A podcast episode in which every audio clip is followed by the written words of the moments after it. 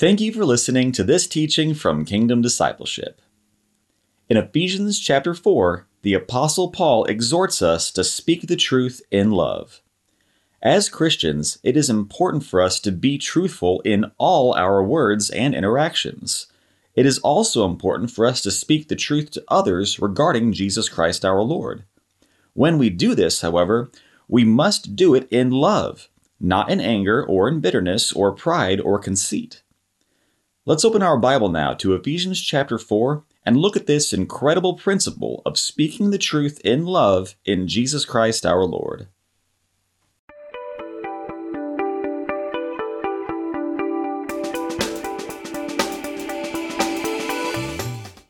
Well, good morning and welcome to another teaching. It is a Wednesday morning here in Texas, and hopefully, y'all loving on Jesus, spending time with Jesus, growing to know Jesus, as we say in every teaching, right, Jason? It's the meaning of life is growing in our relationship with Jesus Christ our Lord. So thank you, Lord Jesus. All right, today we're doing, uh, Lord willing, Ephesians chapter 4, verses 1 to 16. Um, the first three chapters have been, have been incredible.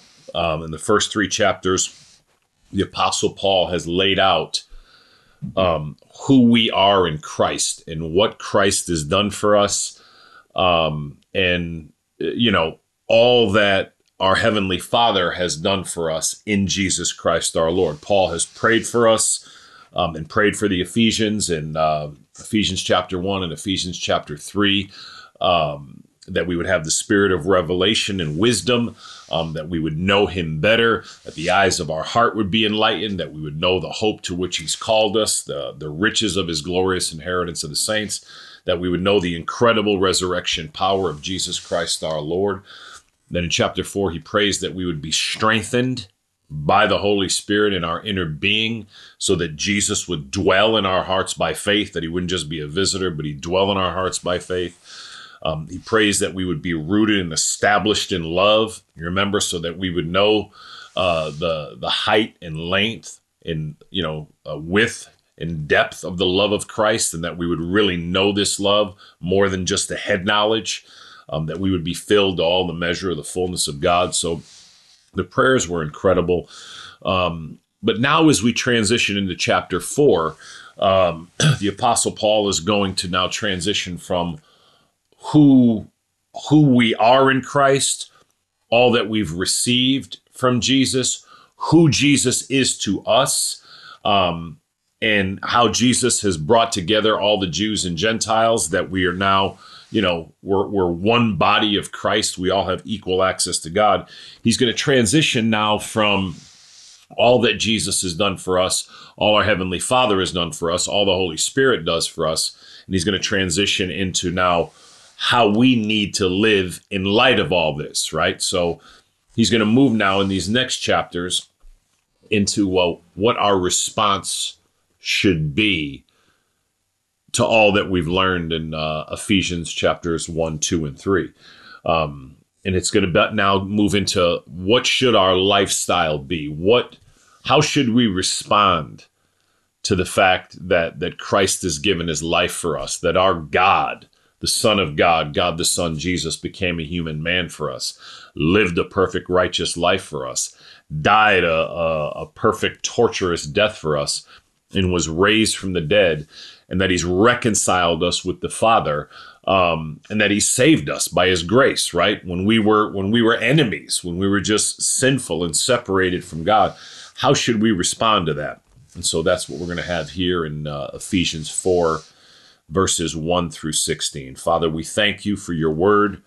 We thank you for your mercy, your favor, your goodness, and your grace on our lives. Um, Father, we again thank you for this book of Ephesians and just all the revelation that uh, that's in it, Lord, and that you've given to us in it. But Father, above all, we thank you for Jesus, our only Lord and Savior and Master and King. Lord Jesus, we thank you for becoming a human man for us. We thank you for living a perfect, righteous life for us. We thank you for dying perfect, righteous death for us. And we thank you that you are alive and risen today, and we worship you today, Holy Spirit. We worship you today, Lord Jesus. Holy Spirit, we ask you to lead us and guide us now as we open your word. We ask you to give us eyes that see and ears that hear and hearts that understand. In Jesus' name we pray.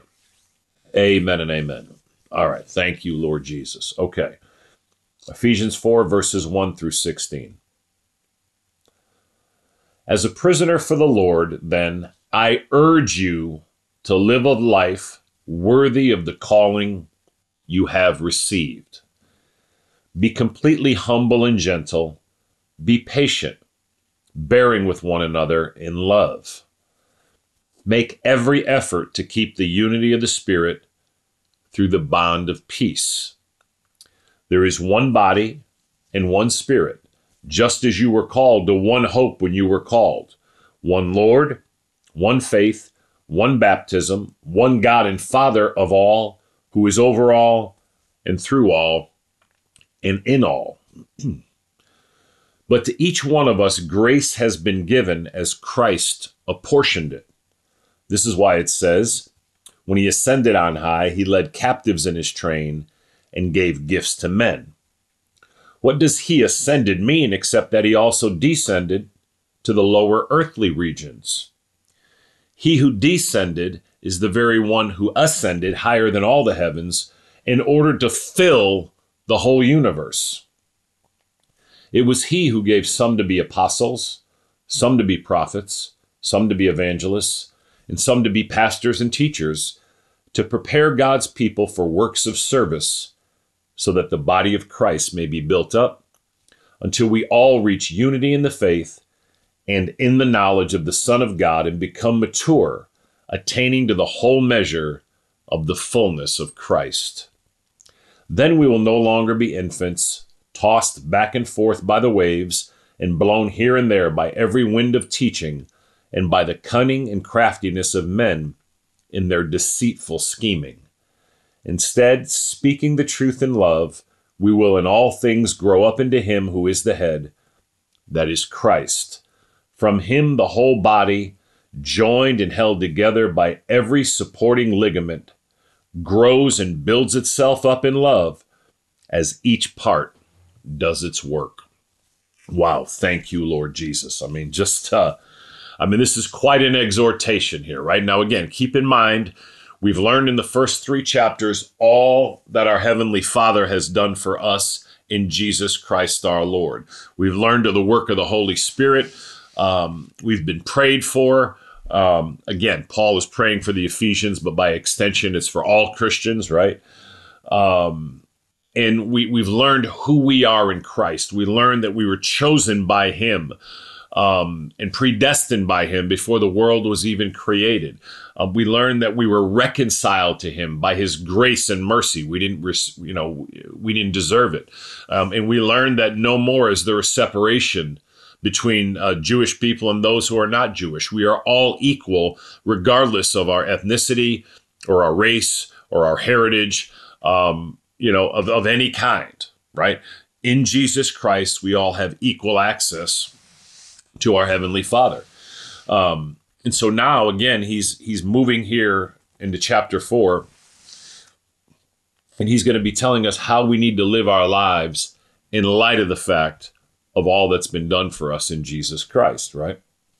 So in verse 1, he says, As a prisoner for the Lord, then, I urge you to live a life worthy of the calling you have received. Again, it's interesting that although Paul is uh, he's under house arrest in Rome, and so he's a prisoner of the Roman government, but he doesn't call himself a prisoner of Rome or a prisoner of Italy.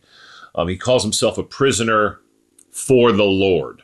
Um, he understands um, two things that number one, um, that he's in prison. And although it's a difficult situation, he's there for the Lord. He's there for the advancement of the gospel. Um, and, and number two, that that Jesus is in control of all things.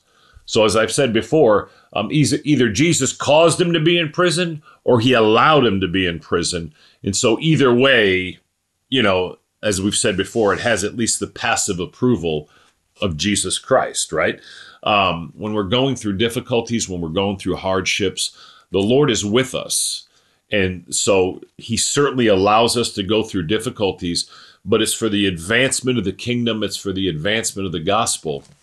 And again, it's very, very it's it's difficult for us as believers to see trials and difficulties that way. Um, and, and many of us as believers are in different kinds of prisons, right? We can be in an emotional prison, uh, we can be in a relational prison. We can just, you know, be in prison in different relationships and just all bound up, right? We can be in a financial prison. We can just, you know, have all kinds of financial difficulties. But um, when we're in these situations, Jesus is with us. Um, and he's either causing it or allowing us to go through it. Um, and you know when we come out the other side of it we're always better off right we're better off for having gone through it so paul refers to himself as a prisoner for the lord even though he's actually in in prison um, by the roman government right um, and he and he obviously was in prison for you know for for preaching the gospel um, and you know boldly proclaiming jesus christ and the jewish people couldn't bear it, and so you know he was arrested and he appeals to Caesar in the Book of Acts, and you know he's sent to Rome, and he's there awaiting trial when he uh, when he writes this. As a prisoner for the Lord, then I urge you to live a life worthy of the calling you have received. As believers in Jesus Christ, may we have received an immense calling We've been called into the kingdom of God. We've been called as brothers and sisters in Christ, as children of our Heavenly Father in Jesus Christ our Lord, by the empowering of the Holy Spirit, we've been called to advance the kingdom of God, the Son of God, and the gospel of God in and through Jesus Christ our Lord. It is the uh, it is the greatest calling in the history of the world. There's nothing greater than being called to walk with Jesus, to serve Jesus, to know Jesus in a deeper and more intimate way. And so Paul says, I urge you, it's urgent. Very few of us, very few of us, and, and it's it's not enough in my life that we live like this is really an urgent thing. That that it's important for us as believers in Jesus Christ, I urge you to live a life worthy of the calling you have received. Uh, the only life worthy of the call we've received in Jesus Christ is to give every aspect of our life to increasingly growing in Jesus Christ our Lord. And obviously, every one of us would say that's not where we are today. So, Father, I do ask you to help us in the name of Jesus to more and more live a life worthy of the calling we have received in Jesus. Thank you, Lord. Now he's going to tell us, you know, different ways of how to accomplish that. Verse 2. This is crazy. Be completely humble and gentle. Be patient, bearing with one another in love. This is not a. Uh, I mean, just to understand these words, be completely humble and gentle. It's not easy just to be a little bit humble, right? Be completely humble. In every aspect of our lives, we ought to carry ourselves with an absolute humility that save Jesus Christ our Lord, we are utterly worthless, right? We have no value, no hope, no faith, nothing awaiting us except eternal hell. Okay? We ought to have an attitude of complete humility. Okay? Be completely humble. No, I certainly confess that, you know, I don't live my life in this type of humility in any manner to the level that I ought to. But this is the exhortation of the Word of God, Corinne, right? Be completely humble. Again, having in mind all that Jesus has done for us that Paul laid out in the first three chapters, our response ought to be a consistent and continual aspect of humility before the Lord and before others. And again, Father, we need help. I certainly need immense help with all these things. Be completely humble and gentle. Be patient, bearing with one another in love. Um, there's a balance in the Christian walk. We need to be encouraging others, exhorting others, building them up. We need to be correcting them, right? Um, all the while, of course, doing these things in our own life first, right? We ought to be examining ourselves, making corrections. We ought to have a lifestyle of repentance. But Paul says we need to be gentle, be patient, bearing with one another in love. And, and I've said this before patience is something I, I need tremendous work on, right? First Corinthians 13 says, Love is patient, right? Um, and so uh, be completely humble and gentle be patient, bearing with one another in love. So we want to continue to exhort our brothers and sisters in Christ. We want to encourage those who haven't received Christ, but we want to consistently remind ourselves to do it in a gentle and patient fashion, bearing with one another in love. We, you know, when we're when we're impatient, um, when we're angry, when we're bitter, when we're condemning, um, you know, when we act in a superior way, um, you know, we're forgetting that save Jesus Christ and His mercy and His grace, we wouldn't understand anything, um, and and we ourselves would be of, of no value in the sight of God, save Jesus Christ, except for condemnation. Now, those those are hard words, but this is what the Bible teaches. The Bible teaches that all human beings are sinful, utterly separated from the triune God with no hope in the world except for eternal damnation in hell because of our sin. We, we really don't understand. I was talking with Stephen yesterday, and um, he was asking a, a question as to you know why you know why God chose to uh, you know to do the things the way He did them. Why did why is the plan of redemption the way it is, that he himself would enter the world, become a human man, live a perfect life on our behalf, die this torturous death. And and there's really no answer to the question except for the fact that we are so sinful that this was the only way to do it, right? Um, you know, now obviously, you know, the Lord could have done it in, you know, you know, if he decided or if he thought, but but we don't have a you know a uh, a God who's who really has options, right? So the Lord from eternity, you know, before the world even began, before there was time, had the plan of redemption in place, right? Now, of course, you know, uh, you know, everything is possible with God, right? Um, and you know we pray and sometimes the lord moves on our behalf but the plan of redemption has always been right it's always been there and so uh you know steve and i were talking about this and just uh what i was explaining to him is that you know still and I, I see this in my own life we really don't understand and it's hard it's hard for me to understand but we don't understand hardly at all meaning our understanding is so limited on how sinful our sin really is. It really, really is. Um, it's it's horrible. It's hellish. Our sin before a holy God is such an abominable thing that the only solution for it because you remember, Jesus wanted another solution. Father, all things are possible. Take this cup from me, yet not my will, yours be done. And the answer is no. There is no other solution.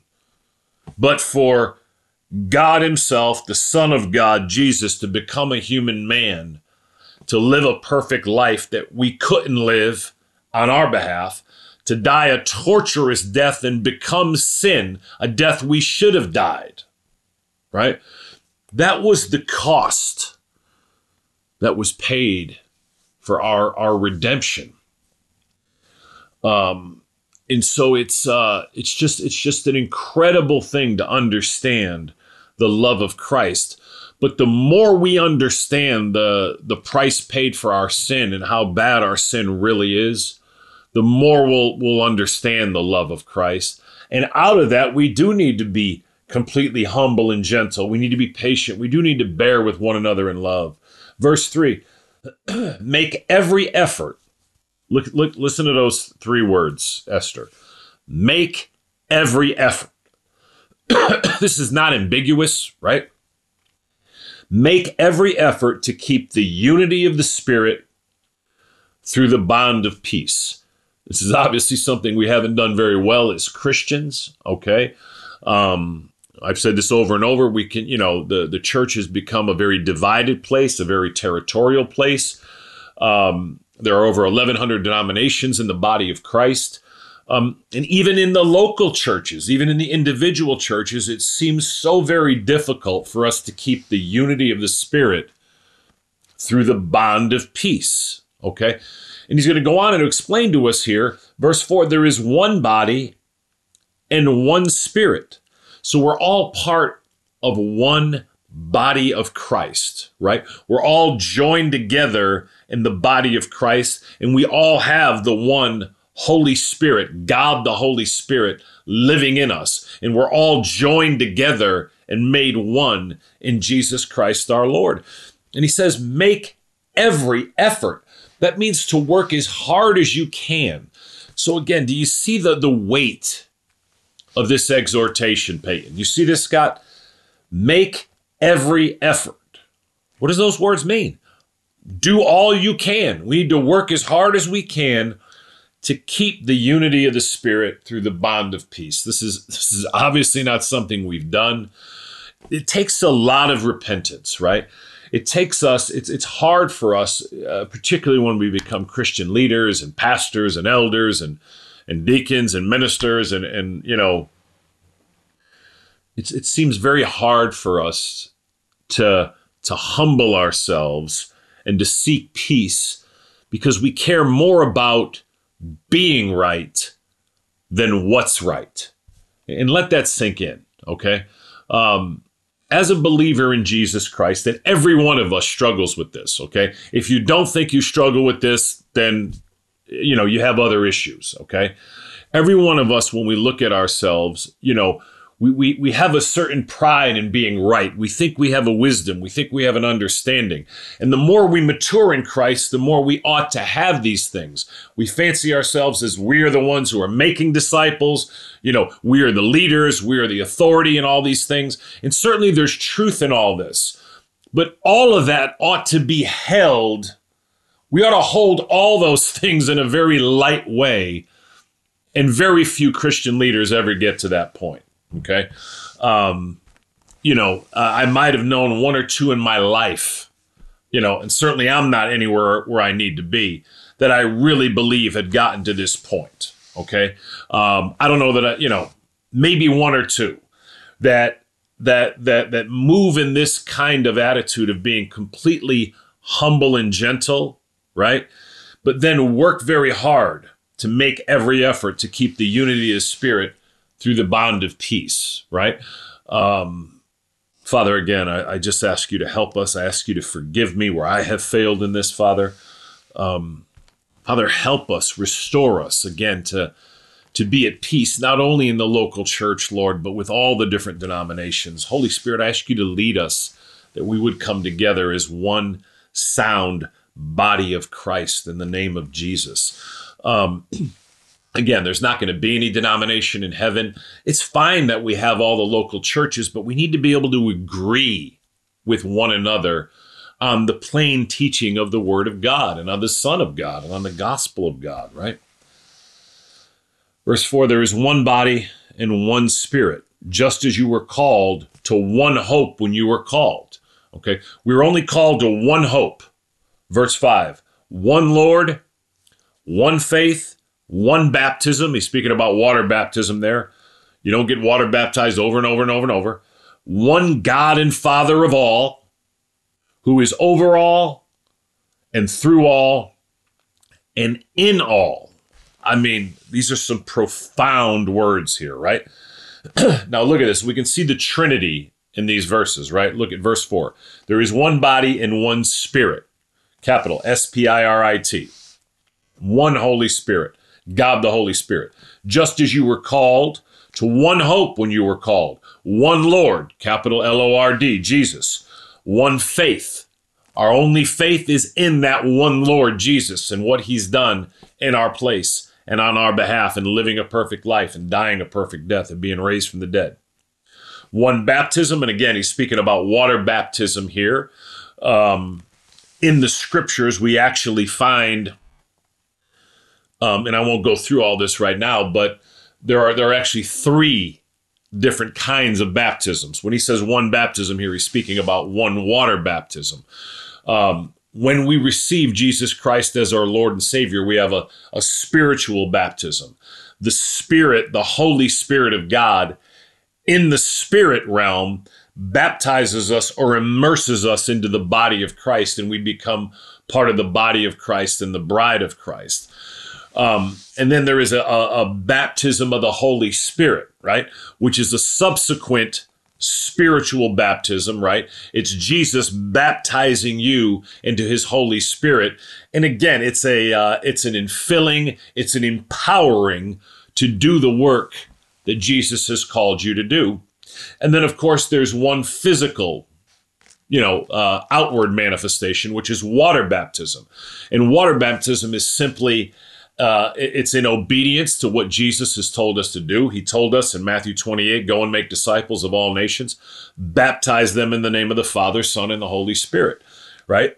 So when we're water baptized, okay, and all of us as believers should be water baptized, when we go down into the water, it represents our identification with the death of Christ. When we come up out of the water, it represents our identification with the new resurrection life of Christ, okay? The old man or woman stays, you know, in the water, right?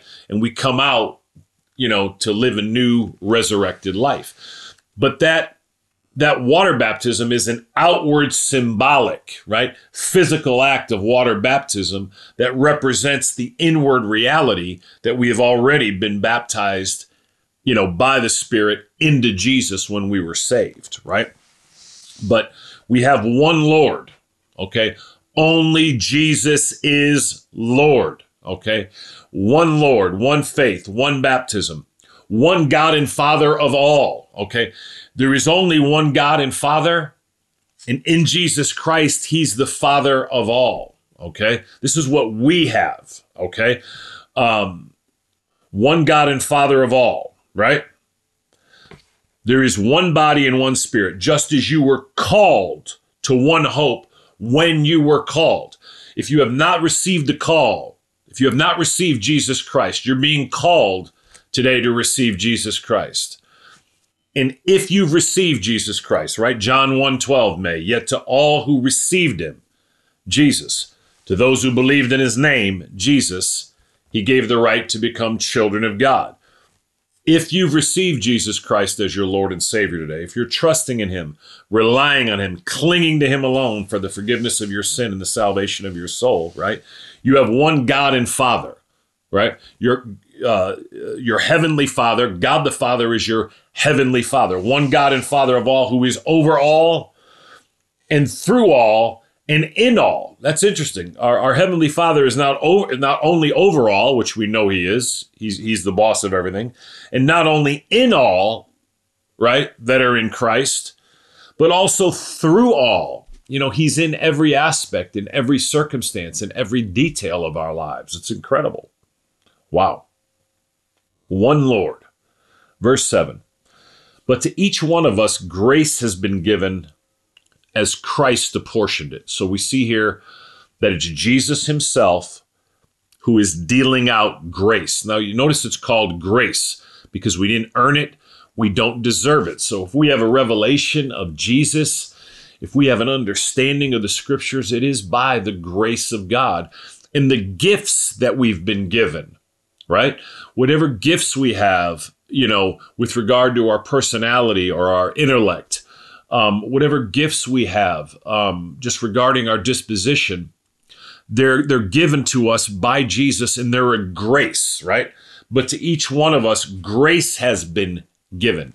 So all of us in the body of Christ, everyone that's a Christian today, a genuine Christian, has been given grace by Jesus. It says grace has been given as Christ apportioned it.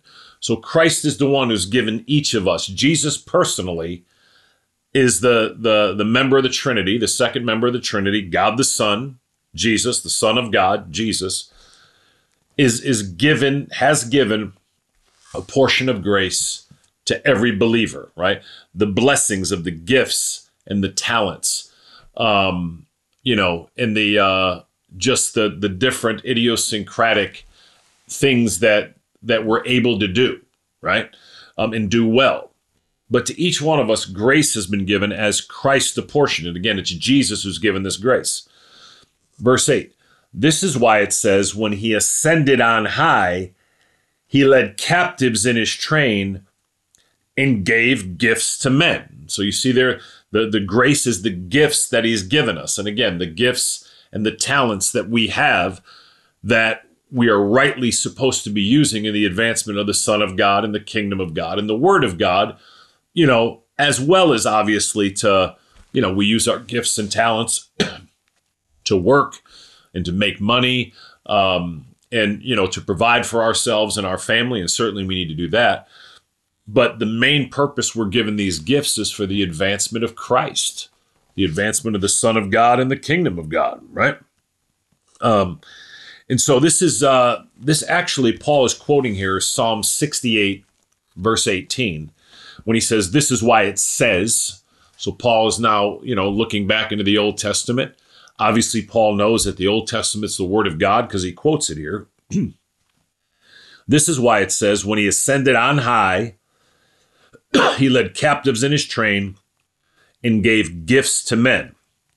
Verse 9 What does he ascended mean except that he also descended to the lower earthly regions? So, do you see Paul is reasoning here? The fact that Psalm 68 says that Jesus ascended on high um, and you know he you know he set he set free right all those who were in bondage but he ascended speaking of his resurrection and his ascension right? When he was raised from the dead and then after 40 days he went back to heaven right? But paul reasons in verse 9 what does he ascended mean except that he also descended to the lower earthly regions meaning our God, the Son of God, God the Son, Jesus Christ, became a human man and came down from heaven and descended into this earth, right? Now, not only that, but in First Peter chapter 3 and 4, Jesus also descends into hell, right? And, you know, and and and and teaches um, the righteous and the wicked that are in hell and proclaims the kingdom of God, you know, to them. Um, by no means did Jesus suffer in hell. Jesus conquered hell, right? Never was there a more fearful day in the history of hell than when God the Son, Jesus, entered hell. Okay? Jesus did not suffer in hell. Now, he delivered us from hell. We would have suffered in hell, and he certainly took our place at the cross in what would have been an eternity in hell. But Jesus, when, when, he went to hell, did not in any means suffer in hell. He conquered hell. Okay? Bam. Wow. So good. Does that make sense? Verse 9. What does he ascended mean except that he also descended to the lower earthly regions? You know, our God came down and entered into this earth. Okay? Lived a perfect life, died a perfect death, rose from the dead, and then ascended back to heaven. Verse 10 He who descended is the very one who ascended higher than all the heavens in order to fill the whole universe. Listen to what it says about Jesus here.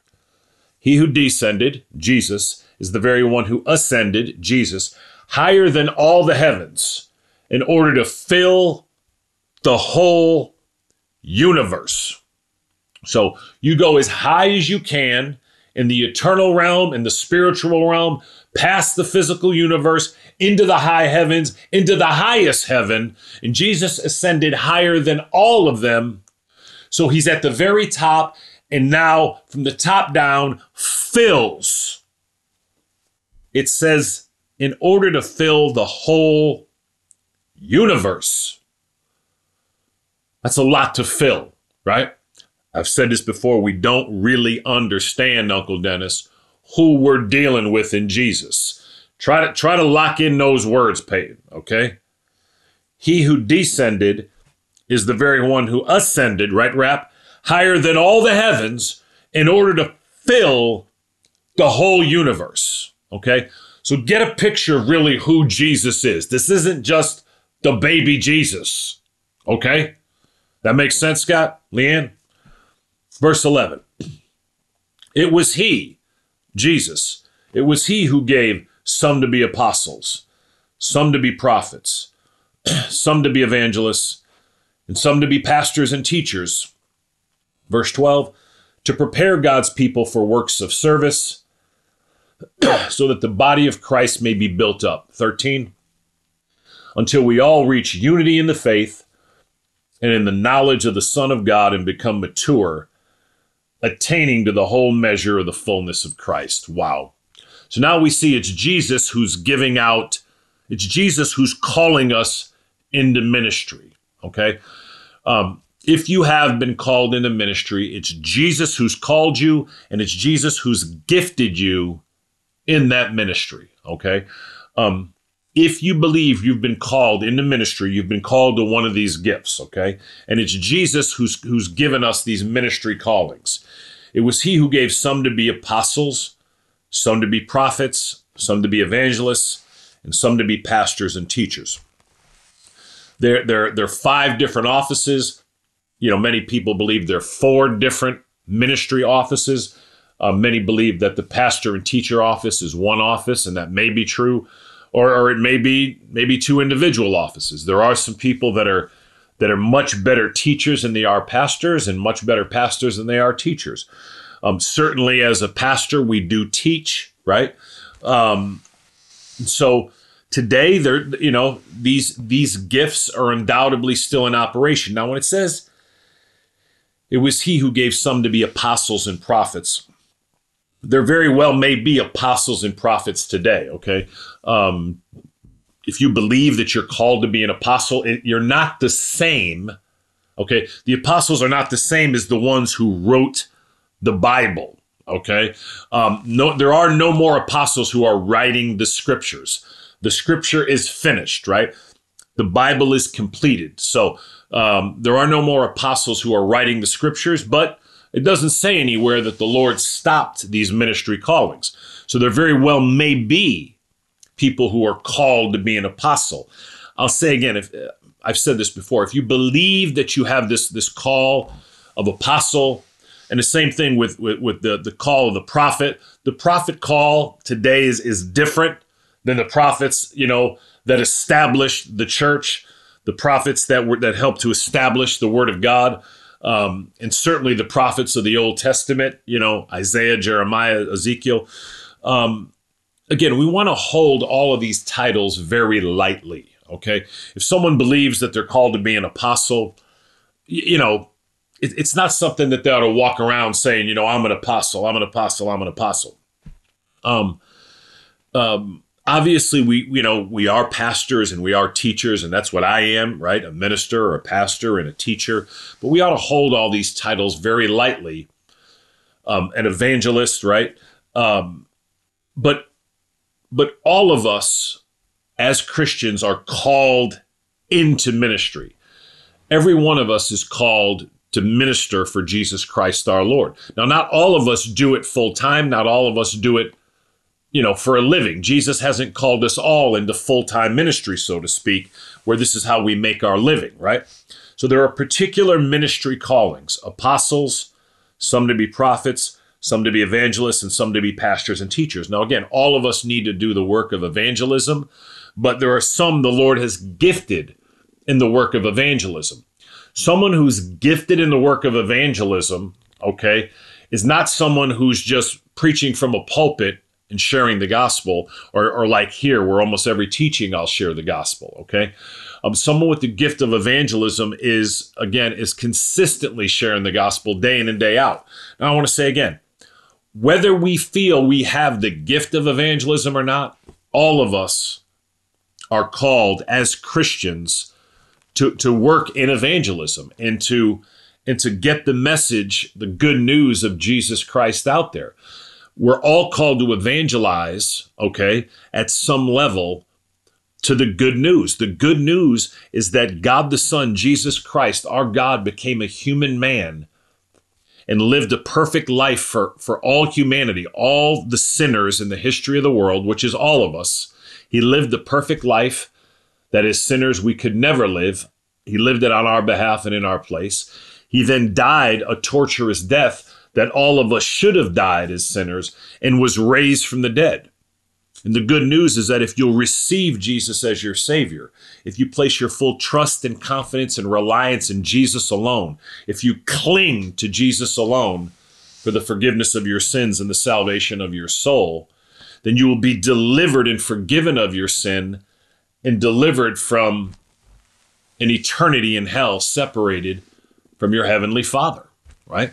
That's the good news. And all of us are called to evangelize. Now, there are special gifts of evangelists and some pastors and some teachers, but look what the reason for this is. Verse 12. These gifts are given to prepare God's people for works of service so that the body of Christ may be built up. Okay, so if you're in ministry today, if you're a ministry leader, if you're a pastor, a teacher, an elder, if you believe yourself a prophet, uh, an apostle, a deacon, um, the purpose is for you to prepare God's people for works of service, okay? So that the body of Christ may be built up. So it's our job as those who make our living as ministers to consistently be preparing all Christians so that they themselves can serve and build up the body of Christ. So, again, do you see the cooperation in all this? We're to work together as one body of Christ, where those that Jesus has called to be apostles, prophets, pastors, teachers, evangelists are preparing God's people for works of service. So, again, as ministers, it's our job not only to teach the Word of God, which is certainly our primary responsibility, but to be making disciples consistently, preparing them to serve the body of Christ. And in this way, the whole body of Christ is built up. Verse 13, for this purpose, until we all reach unity in the faith. Obviously, as I've said, we're not there. Um, the goal of our life, verse 13, the goal of this service, the goal of preparing God's people for works of service so that the body of Christ may be built up is verse 13. Until we all reach unity in the faith and in the knowledge of the Son of God and become mature, attaining to the whole measure of the fullness of Christ. There's the meaning of the Christian life. This is the high call of a disciple of Jesus Christ, okay? Until we all reach unity in the faith we ought to consistently be walking with one another and sharpening one another until we all have a unity in the Word of God. A unity. Our faith is when we take God at His word, right? Uh, you know, we believe the gospel. We we believe that Jesus lived and died for us and rose from the dead because it says it in our Bible, Kristen, right? Lauren, you believe in Jesus not because I told you, not because your mom told you, not because your pastor told you, because it says it in your Bible. You believe that Jesus came and lived a perfect life, may, died a perfect death, and rose from the dead. You believe it because it says it in your Bible, and you have faith that the Bible is the Word of God and it's true, right? The purpose of the Christian life is until we all reach unity in the faith. We need to be building one another up in the body of Christ until we all reach unity, until we're on the same page in the faith, until we all reach unity in the faith and in the knowledge of the Son of God. We need to be united in knowing who Jesus is and really knowing Jesus, this Jesus who fills the whole universe, until we all reach unity in the faith and in the knowledge of the Son of God and become mature. Okay. Um, you know, you notice it says become mature, right? Maturity, maturity is a process. Okay. Um, if anyone really thinks that they're mature, they have very little maturity. Okay? Let me say that again. If any of us thinks that we are mature, that's that that's a clear sign that that that we've we've just begun the road to maturity. Okay, a Christian maturity is a uh, is a high calling, and it's always been my my experience that that the men and women of God that I have found in my life that were the most mature certainly did not believe themselves to be any way at the level of maturity that they needed to be. Okay, certainly I'm yeah. Uh, I lack so much maturity. There's so there's no words for it. And become mature, mature attaining to the whole measure of the fullness of Christ. You notice it says attaining, it doesn't say attained because it's a process, right, Ed? Attaining to the whole measure. A mature Christian is consistently attaining to the whole measure of the fullness of Christ, okay? Again, all of this, okay, someone who is like this is completely humble and gentle. I don't know anyone like that someone who's patient, someone who's consistently bearing with one another in love. Verse 3 someone who's making every effort to keep the unity of the Spirit through the bond of peace. They're not prideful. They don't get offended. They don't get bitter and angry and unforgiven. They don't get beet red in the face. There's, we're so many babies in the body of Christ today, there's no words. Okay? All of us need to repent if we want to try to become this type, these type of men and women. And the result of this, verse 14, then we will no longer be infants. Okay. And the body of Christ is, is uh, you know, the 2 billion Christians in the world or the people that claim to be Christians, it, it, it's almost 2 billion infants. And then there are hopefully those of us who are on the road to maturity, right? But as we begin to walk in this, then we will no longer be infants, tossed back and forth by the waves, and blown here and there by every wind of teaching, and by the cunning and craftiness of men and their deceitful scheming. Okay. So, one of the ways to recognize that we're not on the road to maturity is still when we un- entertain other philosophies, still when we don't understand the plain teaching of the Word of God, still when we believe that there are other roads to heaven besides Jesus Christ, still when we don't maintain that the Bible is the living Word of God Still, when we don't understand that we are all, as human beings, sinful to the core, and without our Savior, Jesus Christ, only hell awaits, okay?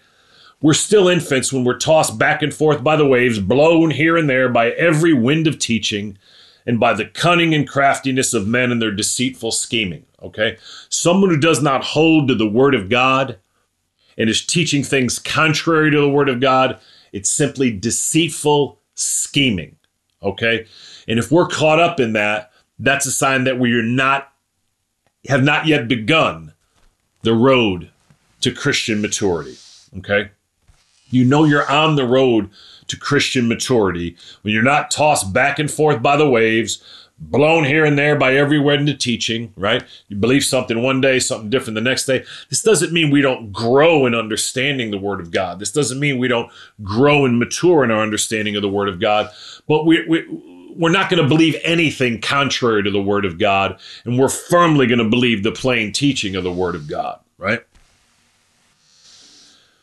Verse 15, and this is how we ought to be living our lives. Instead, verse 15, instead, speaking the truth in love. See, we're, we're, we're called to speak the truth. We're not called to lie, okay? Um, we're called to speak the truth, but when we speak the truth, we need to do it in love. Oftentimes, I have spoken the truth and it hasn't been loving. It's been out of anger or bitterness or pride or frustration or, or irritation. Forgive me, Lord. And all y'all forgive me when I've done that to you. Instead, speaking the truth in love we will in all things grow up into Him who is the head, that is Christ. Okay? Our job is to grow up into Him. Instead, speaking the truth in love, we will in all things grow up into Him. Our job is to grow up into Jesus, who is the head. Right? Jesus is the head. We want to grow up. Jesus is the head over everything. He's the boss, right? Jesus is the Christ. We're part of the body of Christ. We're part of the bride of Christ. That's why every teaching I start out by saying, are you are you growing to know Jesus? Are you growing to love him? Are you spending time with him? It's for this reason, so that we will in all things grow up into him, Jesus, who is the head, that is Christ. Verse 16 From him, Jesus, the whole body, every one of us that's a Christian today, a genuine Christian, is part of the body of Christ. And Jesus is obviously the head of the body of Christ. He's Jesus. From him, Jesus, the whole body, joined and held together by every supporting ligament. You see how we just were all connected and we're called to support one another and bring peace to one another and build one another up. We're called to speak the truth to one another, but to do it in love, not in condescension, not in superiority, not in arrogance, right? Not in a conceited way, right? Not in an overbearing way, not in a demanding way. All of us need to repent as Christian leaders. Me at the forefront. From him, the whole body, joined and held together by every supporting ligament, grows. The whole body grows and builds itself up in love, not in anger, not in bitterness, grows and builds itself up in love. And look at this. Look at these last six words because there's nothing more important here. As each part does its work. You see that, Becky? From him, Jesus, the whole body, joined and held together by every supporting ligament, grows and builds itself up in love as each part does its work. Every one of us that are Christians today, every one of us in the church around the world, every one of us that have genuinely received Christ as our Savior needs to do our part in the work of Christ, in the work in the kingdom of God, right? The reason the church is not in this state, the reason the church is in a complete state of immaturity, is there are very few Christians that are even doing close to their part. Okay? So look at your life today. Examine your life. This whole body of Christ grows up as each part does its work. It's not just the minister's job, the pastor's job, the elder's job, the teacher's job. Each one of us has a part to do. Each one of us has work to do and when we leave this life and stand before Jesus, we're going to be rewarded accordingly. So, are you doing your part in the body of Christ? What are you doing today with your time, your talents, and your money to advance the kingdom of God, the Son of God, and the Word of God? And, and, you know, for most people, they may have one of these. Some some people use their money for Jesus, but they really don't use their time and talents at all. Right? Some people use their time and some of their talents, but they sure won't use any of their money because they, they hold on to their money tight, right? We want to consistently be doing our part in the advancement of the work of Christ and his kingdom and his body, helping the body grow up into maturity. From him, the whole body, joined and held together by every supporting ligament, grows and builds itself up in love as each part does its work. Father, again, we thank you for your word. We thank you for your mercy, your favor, your goodness, and your grace on our lives. Father, I do ask you to forgive us where we have fallen short in these things, and I do repent, Father, for myself. And uh, Father, I just ask you to to help us, Holy Spirit. I ask you to just to to give us eyes that see Jesus and ears that hear Jesus. Give us hearts that understand. I ask you to convict us, Holy Spirit, and exhort us that we would grow up, Lord, that we would begin to be, Lord, I don't even know how completely humble, that we begin to be humble, moving toward complete humility and gentle, being patient, bearing one another with love, making every effort to keep the unity of the Spirit through the bond of peace. Help us, Lord. Forgive us not to be infants anymore, tossed back and forth, Lord. Um, and Father, I ask you to help us to speak the truth, but to do it in love, not in anger and not in bitterness, Lord. I ask you to convict us each one and all to increasingly more and more do our part and help others do their part in building up the body of Christ. Father, I ask you to restore us and bless us as a church. We thank you for your mercy and goodness on our lives. We commit this time into your hands now. In Jesus' name, amen and amen.